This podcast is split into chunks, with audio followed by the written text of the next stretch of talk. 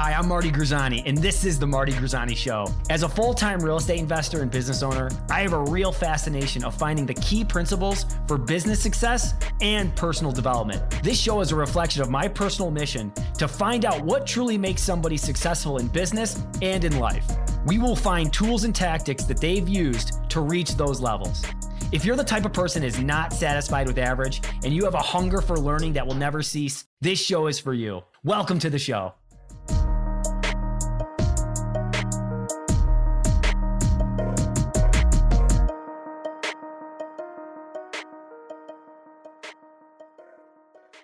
Here's here's what's crazy, Mark, is that you were maybe the first one of the first three podcasts I ever listened to because you were one of the OGs on bigger pockets. So, all right, here's the deal with my show. So many people ask the same freaking questions, right? I, when I did my research on you the last couple of days, it's like the same things, and I get it. You, you got to let people know who you are and where you came from and all that stuff. But Mingya. Guys, if you want to know about Mark Updegraff, go back and listen to all the other podcasts. Right. I'm going to do something different. All right, guys. Nice. This is just what it is. Mark, Mark is he answers the same questions on all the other podcasts, and then before you know it, before we get to anything good, it's already over. So, anyways, just really quickly though, how did you find bigger pie pockets, and how did you get on the show? Damn, that's a good question. I it's been so long, I don't even know. Um, I think I just stumbled onto the website just doing stupid Google searches for real estate, right? And uh, found bigger pockets, got kind of involved in the community, but more as like uh, somebody that didn't know what the fuck they were doing. Sure. And asking lots of questions. And I, I realized pretty quick there's like 20 guys on there that were just like real estate gurus from across the nation, you know, California, Oregon, Florida, the Sun Belt, you name it. They had guys there and they were all taking time out of their day to answer my stupid questions from like uh you know first time investor i'm about to buy my first single family house. These guys are doing like apartment complexes and i was just blown away. I was like how does this exist? Right? There's no right. cost of entry. You just get in there you get into the forum you start asking questions and people just you know they pay it forward. It's freaking awesome it really was insane when I first found when I first found bigger pockets. It literally this was 2013, and I you don't hear about this stuff. You know, I got basically most of my information from Reddit, like all my finance and all my financial information and from Reddit first, and then like after you did all the certain things on Reddit, right? Like I I was making money at uh, as a sales job, and I was like, okay, I'm maxing out my 401k. I'm doing an IRA. I'm doing all this other stuff. Okay, what's next? And then the last thing somebody wrote was real estate. And they go, where do you find information on real estate? And they said, bigger pockets. And this was when the website was all like, wasn't so good. Yeah. And you know what I mean? This was like, I think right as Brandon Turner kind of got on and he was still a geek and he didn't really, you know, know much. Right. In those 1st mm-hmm. episodes, he had a couple of properties in Washington, right? Like, wow, yeah. this dude, he really stumbled into some really cool stuff. But but I was really your episode resonated with me. You're a Rochester guy. I was working at my sales job and I was hearing the story of like, yeah, I, you know, I'm a NASA guy, uh, science dude, rad scientist, had a cool job and I went to RIT, you know, was doing some cool stuff with like imagery with cameras and and and but still science and I was able to scratch all my itches but I just wasn't making a ton of money mm. and I was like dude that's me you know and I was like that feels like this is right up my alley.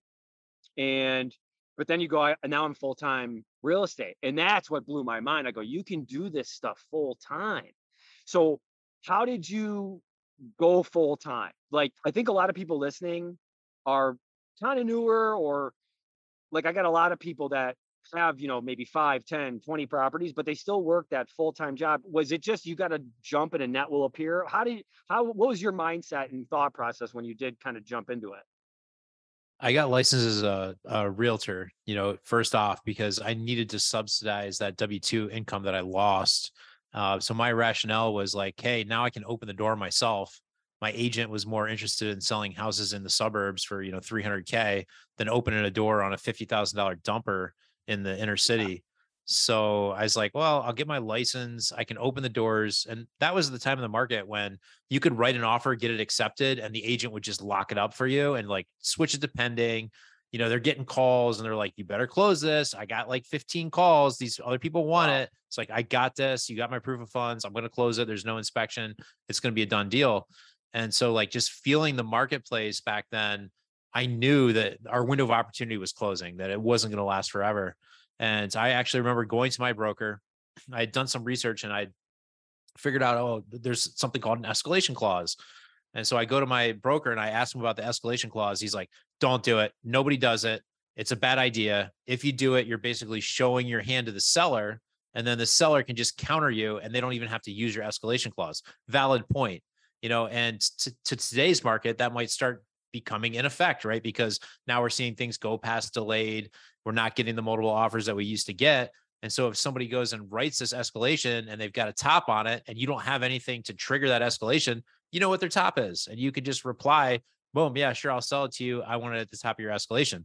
So back then, that was his concern. He's like, I, I wouldn't, he said, I would advise against it. And I said, you know what? Thanks for your advice, but I'm going to do this my way.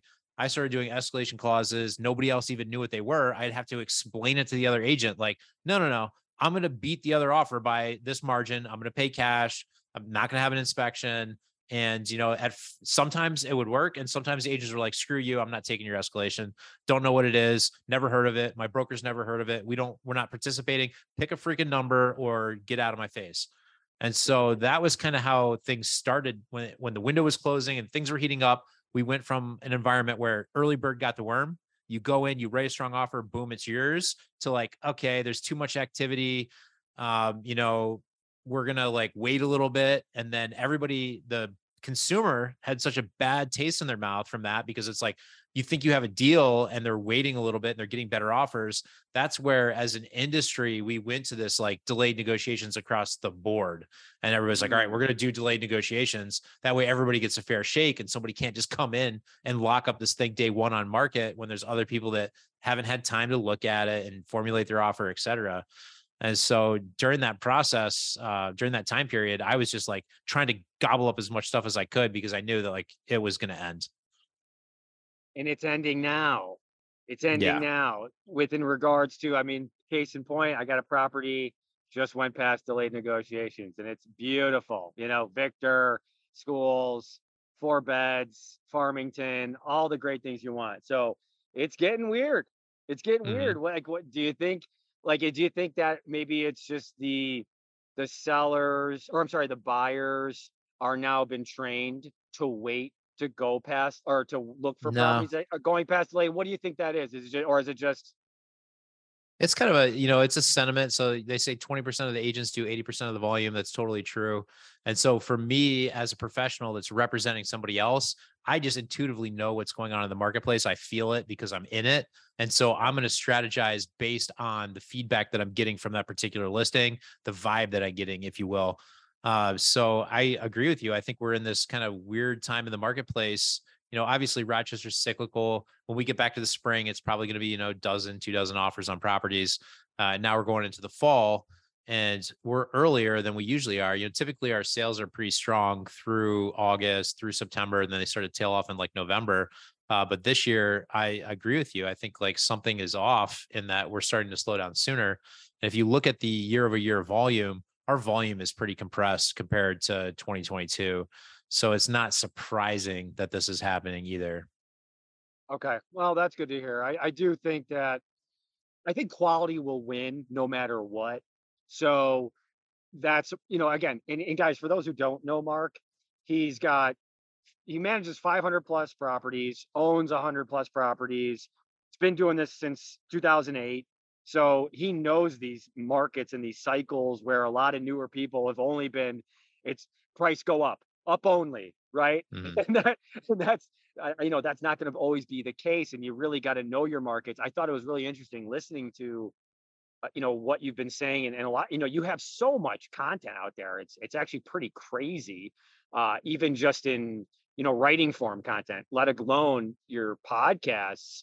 But you've been able to really I think you you're a pioneer. I really truly believe this in finding markets that are about to appreciate. You know, you're Mhm. you're you're really good at finding, hey, I think this is going to be that next, you know, hot spot. First of all, how do you find that for the for the people that are like, I I'm, I can't compete in the Park Ave area. I can't compete in the South Wedge anymore. Where that's where I think you won back Mhm. in 2008, 2009, 2010. Um, and and so and today even you you have those, you know, uh, your ear to the ground in those in those markets. But what can somebody who wants to find appreciation do to maybe find that next market, or is that dead? Is that gone now? No, it it it repeats over and over and over again. You just need to know what you're looking for, and it's really simple, honestly. So you know you want to track your price per foot. You want to look at your gross rent multipliers. Uh, but I think the key to the whole puzzle is going into your MSA and breaking it down into segments. And you know you got to know the streets, drive around a little bit. Arterials are going to typically be borders of some of these smaller segments. In Rochester, you know I've got it broken up into probably 50 to 100 different small segments. And then Wow. inside of that segment, I'm going to give it an average price per foot. I'm going to give it an average GRM. And that way, when I look at a property in one of those segments, I can quickly see if it is undervalued or overvalued, right? So I can say, okay, on average, we're at 100 a foot in this little tiny area. This one's selling for 60 a foot. Okay, let's jump on that. Or this one's listed for 120 foot. That's not really a good deal. So you can easily uh, weed out the stuff. But as far as like finding the next marketplace, I like to look at the first time home buyer just because they're FHA, they've got a small deposit, they're still able to close a deal and they are going to buy something. But when they go into a market like you're talking about Park Ave, South Wedge, whatever, they can't win because there's too many conventional offers with big deposits or cash offers uh, with no inspections. So even if they take out their inspection, they they still don't have a chance, right? So they Yep. they'll go into those markets, they'll lose, they'll lose, they'll lose, and then when they have a realtor that knows what they're doing, they'll say, "Look, we're spinning our tires over here. I can't get you something in this neighborhood. There's, you know, there's too many offers. There's 12 offers on every single property. You know, maybe we'll get that one off, but like in the meantime, we're not going to give up on the market. Sure, we'll keep looking at it, um, but we'll we'll also start exploring other areas. And you know, they can't go up in price per foot. They can only go down in price per foot because they're typically shopping at the top of their budget. And so, as we get into these less uh, expensive markets, they tend to gravitate towards the ones that are the best as far as you know uh, location schools.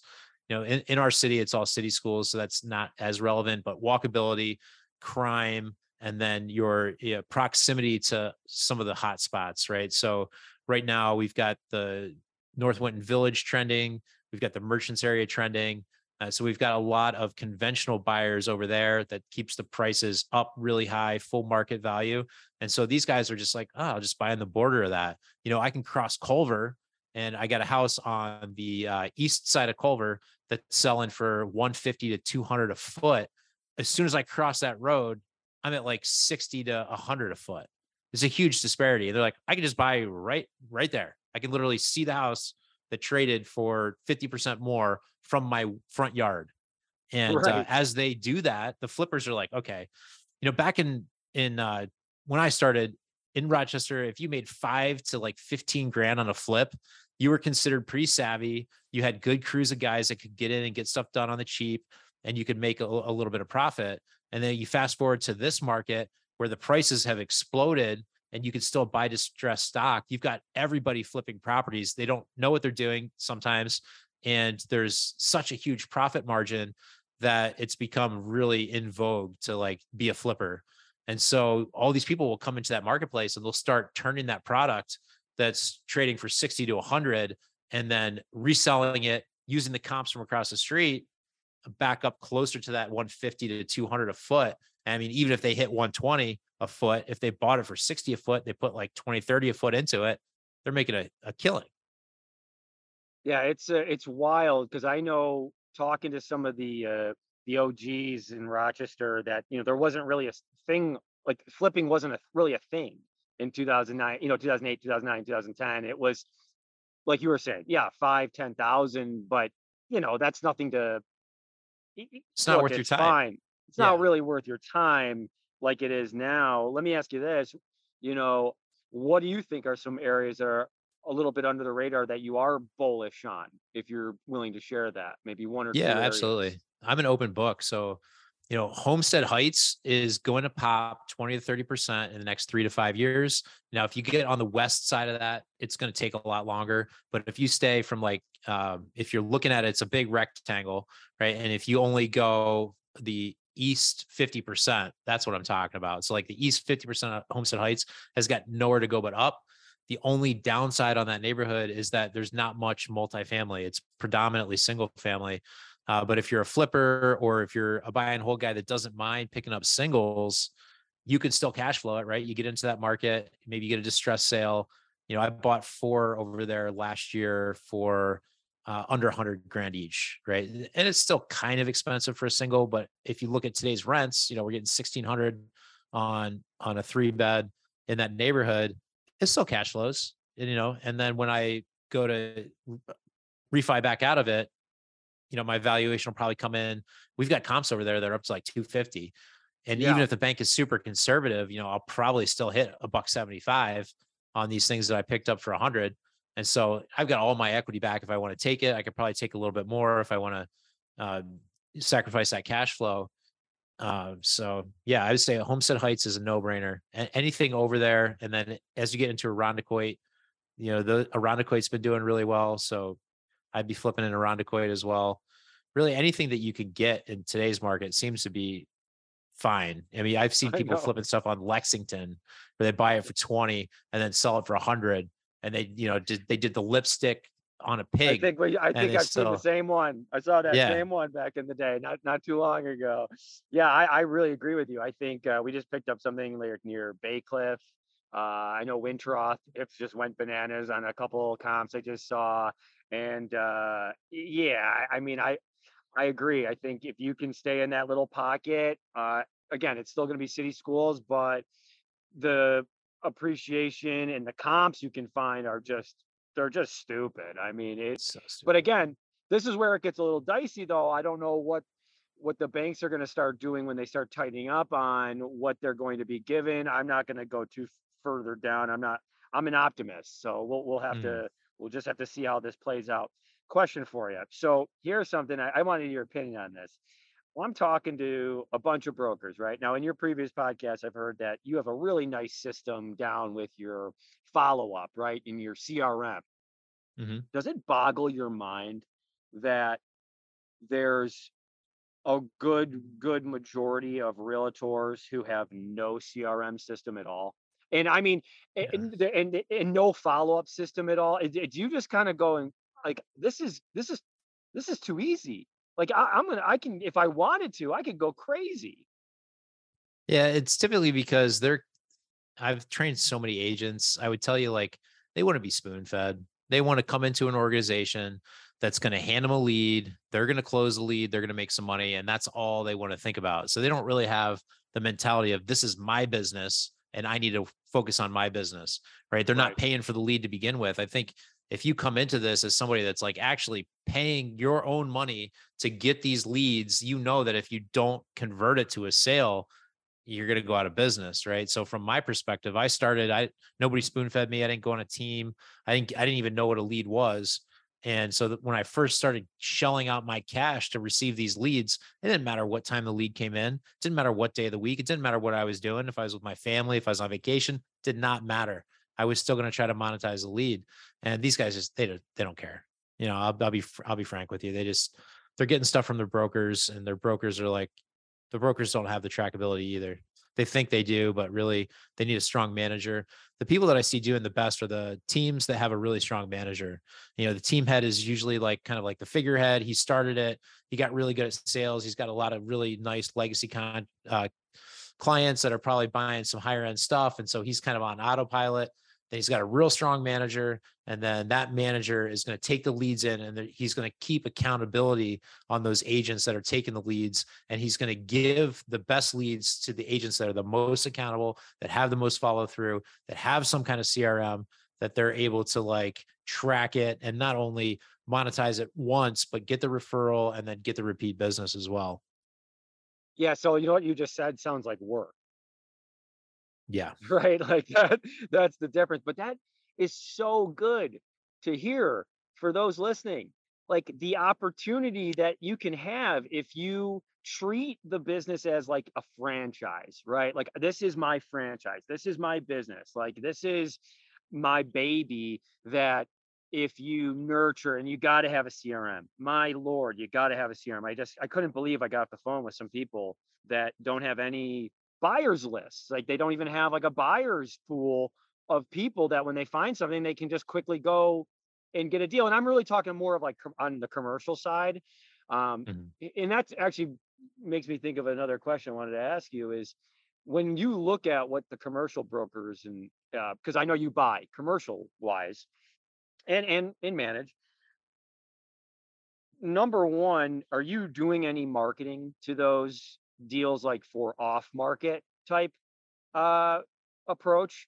And then two, why aren't more commercial brokers doing like why why don't they have an off market strategy like why don't these bigger businesses that are commercial buyers have an off market strategy like or is it because they have brokers in house that are supposed to be cold calling and maybe they are i'm not sure but what what are your thoughts on those two things I think once you get into like the the bigger unit counts, a lot of them they have relationships and they only need to make a couple calls. They know who's going to buy it a lot of times like i feel like as uh, somebody that's kind of come up through from the beginning of buying my first single family house and, and wanting to break into that multifamily that i'm at a disadvantage because they want to give it to their friends and mm. you know so i've seen deals where you know i'll set up an appointment the uh, commercial broker will like cancel it the day that i'm supposed to walk it and then when i try to reschedule it he's like sorry it's under contract but that's happened to me more than one time uh, in the commercial world. So I, I feel like Rochester is a little bit of a good old boys club. Yeah. Um, I think the first part of the question was, um, what do we do? So we do direct call. So um, I'm a big proponent of cold calling trying to make them warm calls if you can, if you got any reason whatsoever to be calling that person. And, you know, given the volume that we do and the properties that we manage, I can typically make it a warm call versus a cold call mm-hmm. simply by saying, Hey, you know, we manage the property uh, three blocks away or, or two doors down or whatever or hey i just bought one next door to you or hey one of my clients just bought one over here next to you. So i want to have that like uh, real close proximity relationship where i can say yeah you're on this street and they, we actually did one three doors down at the and so they know the property they know i'm not full of shit and um, then they'll start talking to me. That's that's pretty much it you know cold calls yeah, so, warm calls. so for people listening right? So real simple hey, I just bought a house on 123 Main Street, right across from yours. I was just curious if you ever be open to an offer on yours, right? Mm-hmm. It's it's it's right. It's pretty. It's it's right there for you. You can just you have to have something. You have to have some sort of hook into a rapport building verbiage yeah. of sort, right? You, you kind of need something to to bring that person closer together with you and i i think that's a really good way of doing it. Um yeah. but i'll give but you no, i'll give you my hack. yeah go ahead. Well go. So i i did this on whitney's podcast the other day and, and i think it's really served me well. When i call somebody i say hey this is mark updegraff how are you? You know typically they say mark who? Right? Like they don't know me or whatever but i'm not saying hey this is mark updegraff from updegraff group realty. So like number one they're thinking that they know me right? And so that first uh, put some kind of off their guard, and then I can kind of pivot into what you just said, like, hey, I bought one, two, three ABC Street. But ultimately, what I want to do is just get them to talk. And right, yeah. people love to talk unless they think you're a salesperson. Then they just want to get you right. off the phone. Right. So the the trick is to get on the phone like their friend and just start rapping with them. And then, you know, uh, also know what other things that you could not necessarily sell, but let them buy, right? So when I'm converting a call, if they're just like, nope, I'm not going to sell, the next thing I'm going to ask them is like, okay, well, are you buying? Because like, dude, I call all kinds of people. I go to the steps. I work with wholesalers. I got deals for days. Like, what are you looking for? What's your buy box? Right. So now I'm getting their buy box. They're starting to talk to me. They're starting to open up a little bit and then uh, we can get into the weeds from there depending on where they take the conversation you know like i could sell a roof i could sell gut i could sell whatever you know i got enough vendors that we do tons of business with that I can get better pricing, still put a small markup on it, you know, 5% for my trouble to orchestrate it and everybody's happy. And what that does is it helps build that relationship. So when they are ready to sell or when they are ready to buy, they're already talking to you because you just helped them with their gutters or you just helped them with their roof or you just helped them with whatever. So finding those small wins to keep in contact and to stay top of mind with those people is huge. So I wanted to ask you this. You do a ton, right? There's so many different things you guys do. You have your brokerage, you have management. And by the way, so with management, that's just easy money, right? Just management in general is just it's easy, easy cash. Nothing could be further from the truth. Yeah. Right. So so here's my question.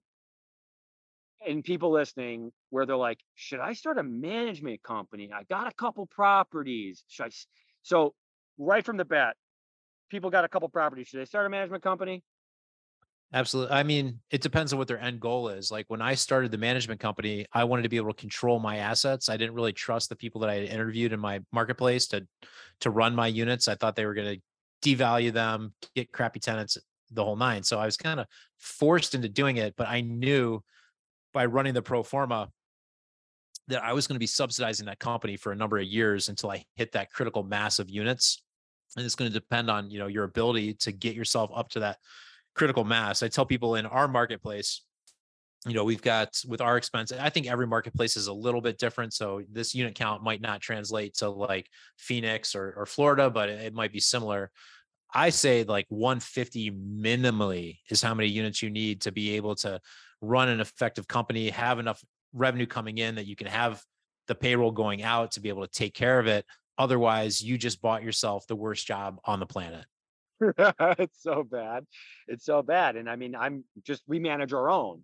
And it's, uh, and here's what my question, my second part was this was because that's not really a revenue generating activity of just kind of like, that's more defense, right? Not offense. So, so like, that's what I'm trying to like in my brain is say to myself, all right, you kind of just got to scale that to either hire somebody, right?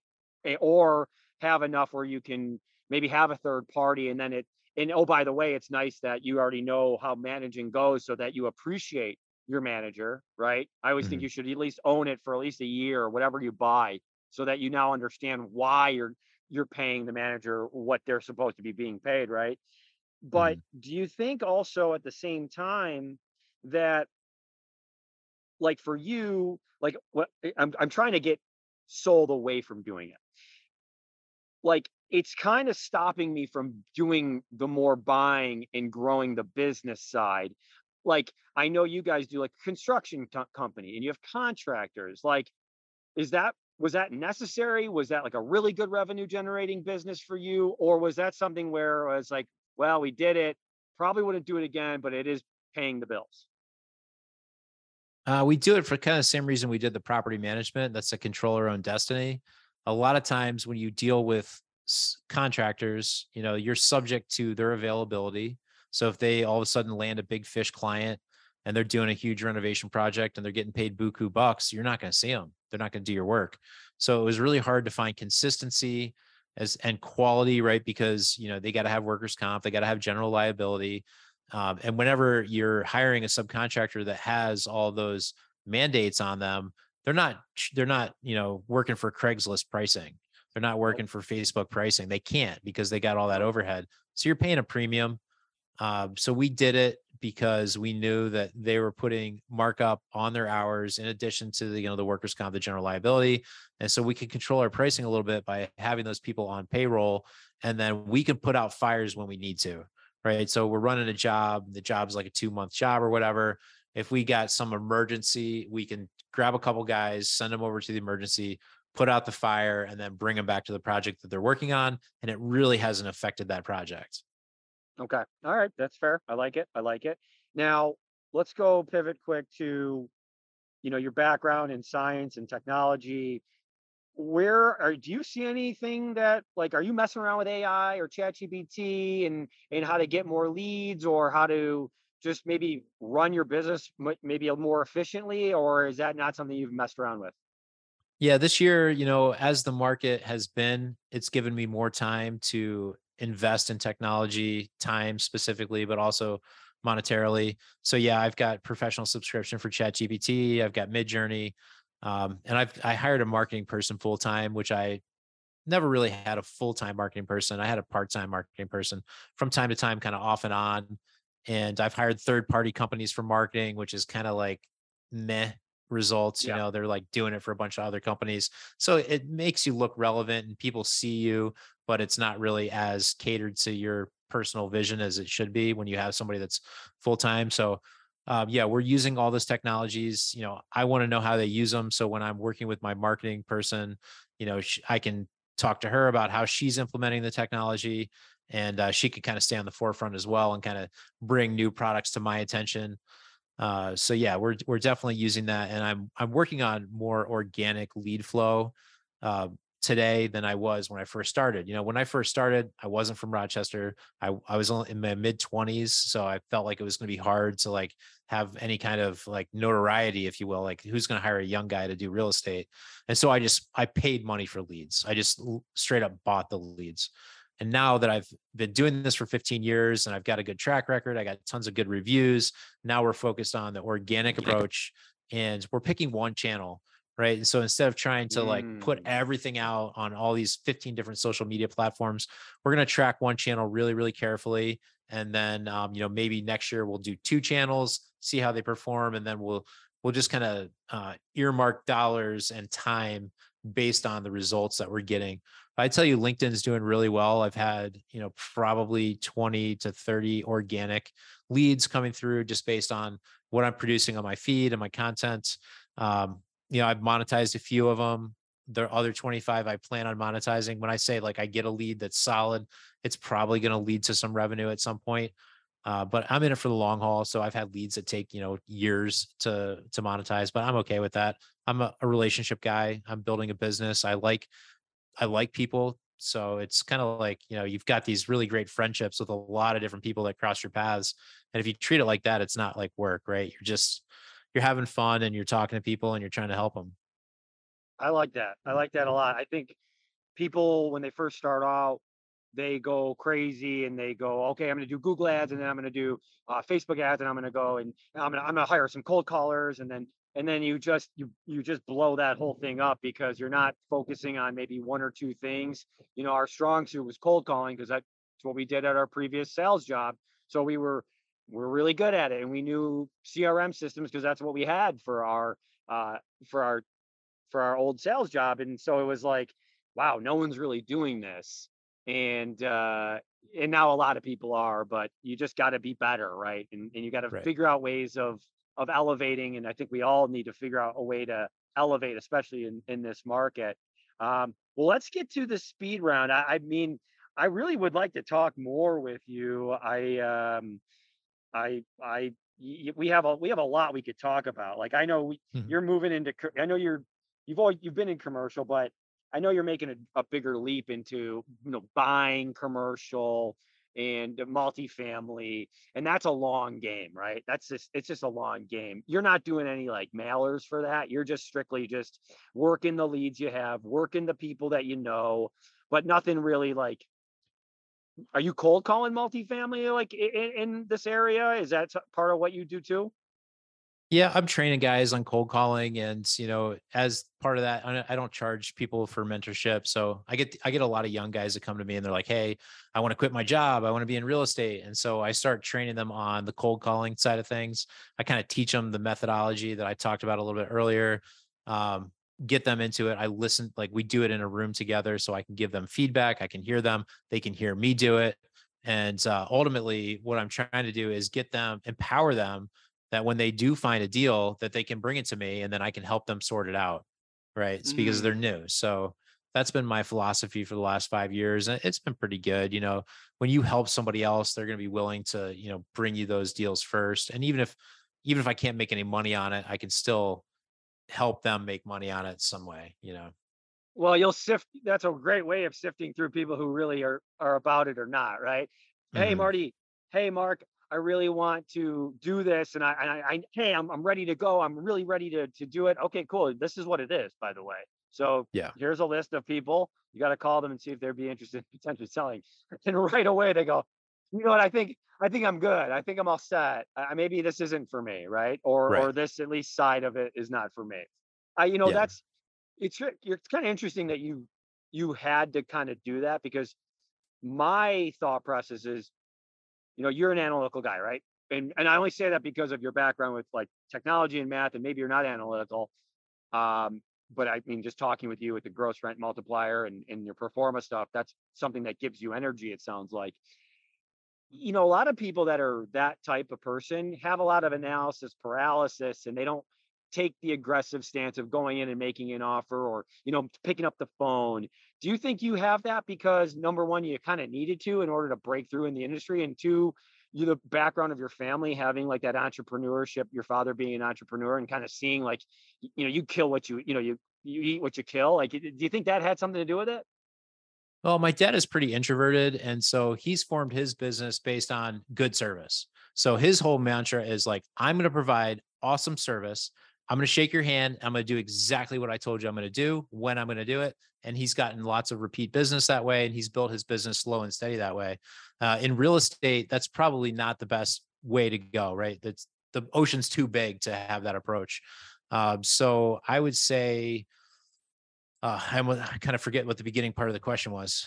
Hit me again with Well, that. I was I'm just sorry. I was just talking in circles basically, other than I was saying, I feel like the engineering analytical people have a lot of analysis paralysis Mm. and they don't all the time, you know, Yeah. quite often they they're afraid to pull the trigger.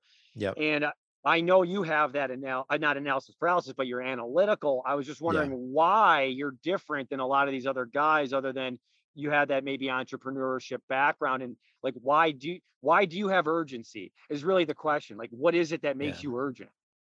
I think, you know, doing the sales side of things, jumping in as a realtor that I know I still had obligations to my family to bring home money and I had to make some sales. Um, so having that sales background where you're out of your comfort zone, um, I was never like salesy, but I knew that I had to perform. So I had to make appointments, I had to show houses, and I had to educate people enough to the point where they were ready to pull the trigger. And being a 25 year old guy, not from this area with no background in real estate, kind of just like forced me to be more extroverted and willing to talk to people and to make moves.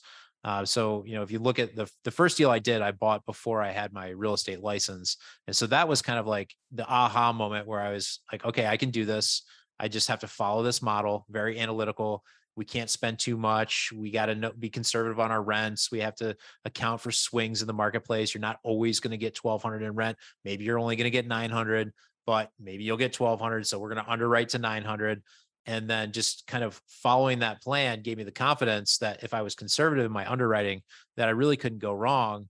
And then on the like in being in the forefront and making deals and and forming relationships and bird dogging and doing all that stuff that was kind of from my sales side right? Because i knew in sales you got to make that happen you got to get out there you got to talk to people you got to get the phone ringing uh, you got to network you got to tell people what you're up to so i just think those two things combined have just propelled me forward and instead of sticking with singles you know you can only make so much on a single family uh, as a rental and then you can make four times as much maybe on a four family and then as you get into the higher unit counts you know it's economies of scale so i've always naturally kind of wanted to progress into that direction Yeah. So that my takeaway was sales.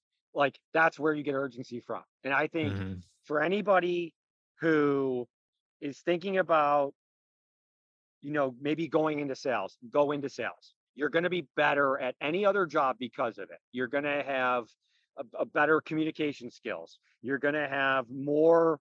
I just believe you're going to you're going to go, okay, I need I'm in control of my own destiny. And if you're that type of person who wants to be in control of their own destiny, then sales is the absolute best career that you can do. And then you're just going to be so much better setting appointments, all those things in real estate, especially realtors, where it blows my mind, where these, you know, some of them are just whimsically going about their day waiting for a lead or a, a showing or an appointment. It just it doesn't happen. You got to go out and get it. All right. So let's get to the speed round. Mhm. We haven't done this in a while, but Mhm. I need to get back to it. So let's get to it. If there's one metric you could track in your business, what do you choose? I mean, I guess it's got to be cash flow, right? Cash flow is Works king. for me. Cash Yeah. flow's king. What book do you recommend, or maybe what's the most recent book you're reading currently on business or real estate? I'm reading Traction right now. It's really good. I just finished uh, Who Not How. That was also a good mind shift. I'm surprised I didn't read it sooner. Uh, if you want something that's not like business oriented, The Fountainhead is really good. It's it, um, I don't know if you've read it, but the main character is an architect, and he's like one that's kind of like looked down upon by the community, but he builds like the most awesome buildings, and it's kind of his story of how he comes up through it. And there's like five or six other main characters. It's a really great book. All right, thank you. I haven't heard that one. I like that. I love Who Not How. Love Who Not How. Changed my life. Mhm. What do you do intentionally to network, or ma- you know, or do you, are you a part of masterminds? Like, what do you Mhm. do to network with business folks? Yeah, so I finally came up for air after just like 10 years in the trenches. And this year specifically, you know, I joined the Chamber of Commerce. I've been going to all their business made social events, which has been huge. I've met, you know, at least 100 plus people. I've volunteered for a few different things that they do to just get me even more rooted into their organization. Uh, we've got some other networking type things in Rochester. You know, I'm a realtor, so I'm part of like the the young professional realtors network even you know there's no age restriction so they they let old people in as well even though it's called the young realtors network uh, i am in a masterminds i joined one back in january. Uh, it's been going pretty good. I'm glad that i did that. So i've attended a few conferences. I think conferences are worth their weight in gold right? Even if you pay a couple grand to go to the conference the amount of connections that you're going to get and not only just connections in general but like specific targeted connections towards what you're trying to learn and what you're trying to achieve. So if you go to a conference that focuses on that the people that are there you know even if it's kind of a broad topic you'll be able to find people that have a similar trajectory that are maybe a couple steps ahead of you and you could pick their brain you can become friends with them and then you can ask them questions when you've got those tough questions that you don't know how to answer so I agree. Definitely. I a hundred percent. If if there's a conference and you're like, I don't know about the money, buy it, put it on a credit card, figure it out, because you'll meet that one person who will honestly could change your life. I mean, I met through my one, I joined a mastermind, pulled the trigger, and then started a podcast. He told me about this other conference, which got us into commercial and which has been dynamite. But you got to take a leap of faith. If you know, like they all say, the best investment is in yourself. And if you're not Mhm. willing to do that, I don't know what to tell you. Um, Yeah. Last question: If you lost it all, Mark, what would you do? Would you go back to real estate, or would you do something else? I mean, if you lost it all, what would what would you do? Oh, absolutely real estate. I mean, once you know the power of real estate, there's no going back. So if I lost it all, it would be market specific, right? So it depends on when I lost it all. But if I lost it all today, I'd be focused on saving up enough capital to do a flip because there's been no other time that I've been in real estate where you could make the amount of profit on a flip that you can make today. And I would take that profit and I put it into passive investing. That's it, folks. That's Mark Updegraff. I mean, that is exactly what you know I would tell people to do is absolutely look at flipping, but I would have a mentor first. Now he was saying, you know, if you were starting back from nothing, but he he still has all his information in his Mhm. brain, right? Yeah. If you don't have that information in your brain, I would probably do exactly what Mark did: get my license, learn mar- learn the markets, driving for dollars, and then work with a mark and shoot them deals, and then say, hey, instead of me taking an assignment fee, can I just follow you and uh, walk the property with you? He might still give you some cash, but he'd be like, listen, I'll, I'll you can walk this, you can see what I'm doing, you can see all the contractors. It's invaluable stuff, Mark. Thanks for coming on the show, brother. I appreciate you. Yeah, Marty, thanks so much for having me. This was fun. Um, if people are looking for information on management, if they want to talk to you about, um, hey, I got some money I want to put into a deal, uh, or if they're just interested in all in what you got to say, where can they find you? My cell is 585 314 9790. 585 314 9790. They can go to updegraff.info to get more information on all the various companies. And uh, we are launching a fund for distressed uh, foreclosure properties too. So if they want to get into that, feel free to hook, to reach out. That's it, folks. Mark, thanks for coming on, brother. I will see you soon, my friend. Awesome. Thanks, Marty. Take care, guys. Thank you for tuning into the Marty Grizzanti Show. If you're listening on Apple Podcast, leave us an honest rating and review. If you're on Spotify, make sure you follow us for weekly episodes.